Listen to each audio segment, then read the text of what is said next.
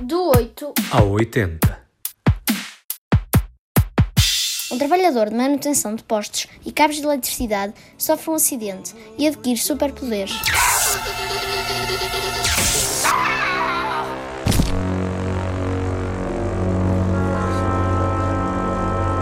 Transforma-se num super-herói elétrico que consegue parar o tempo através da eletricidade. Usa esse poder para tentar impressionar uma rapariga, só que não consegue.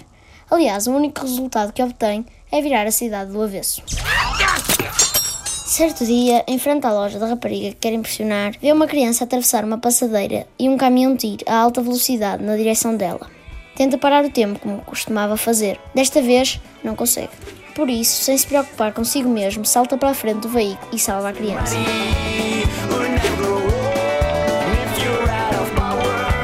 A rapariga de quem gosta assiste a tudo e não tem dúvidas que está perante um herói. Apaixonam-se e casam. O filme chama-se Electroshock. Foi realizado por cinco pessoas: Hugo Jackson, Pascal Chandelier, Valentin Michel, Bastien Mortelec e Eleth Maron. Pode ser visto no Vimeo. Uma excelente e gratuita plataforma para se ver boas curtas-metragens. Os fecheiros têm geralmente qualidade e o staff faz escolhas entre todos os filmes que os utilizadores, muitos deles profissionais, carregam. É uma boa forma de descobrir bons filmes como este Electroshock para todos os públicos. Eletricidade é o fio condutor das nossas primeiras sugestões de hoje.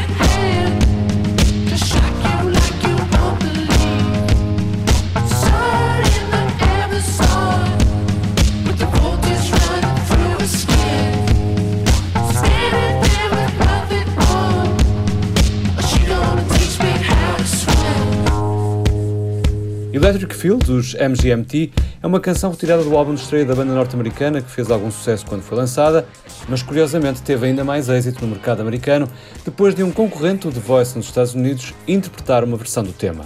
Lançada como single em dois mil e oito, Electric Field surge quase trinta anos depois de um outro tema bastante elétrico.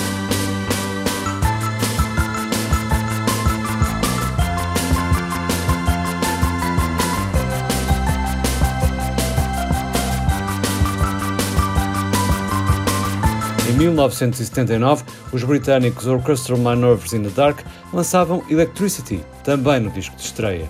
A canção abordava o tema do desperdício de energia.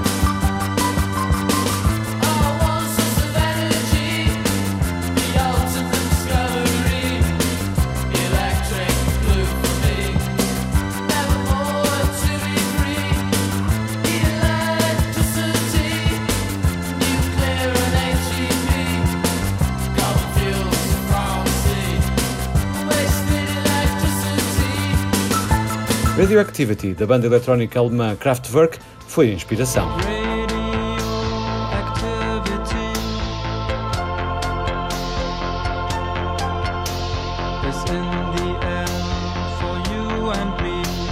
Isto é muita energia junta.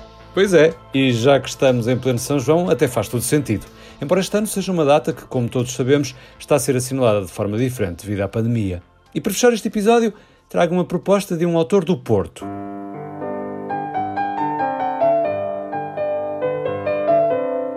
O Tempo Morto é um Bom Lugar, de Manuel Jorge Marmelo. Conta-nos a história de um jornalista desempregado que se entrega à polícia e é preso depois de ter acordado ao lado do cadáver de uma estrela televisiva.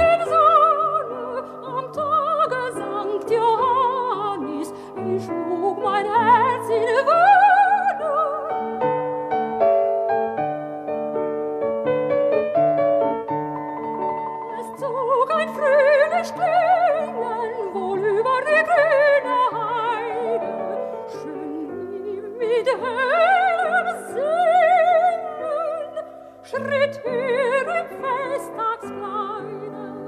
Herculano mantinha uma relação íntima com Soraya, pois tencionava escrever-lhe a autobiografia, o que faz no tempo que passa na prisão, sem memória alguma de que possa ter sido ele a matar a jovem.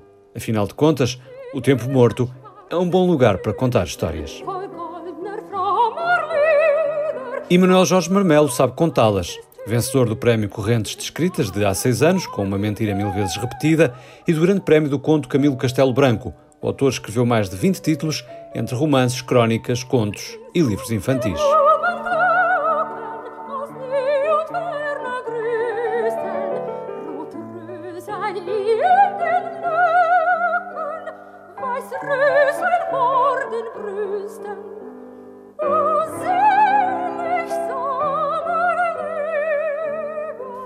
E assim fechamos este episódio. Não te esqueças de subscrever o podcast, partilhar o programa com os teus amigos e de participares com as sugestões que desejares.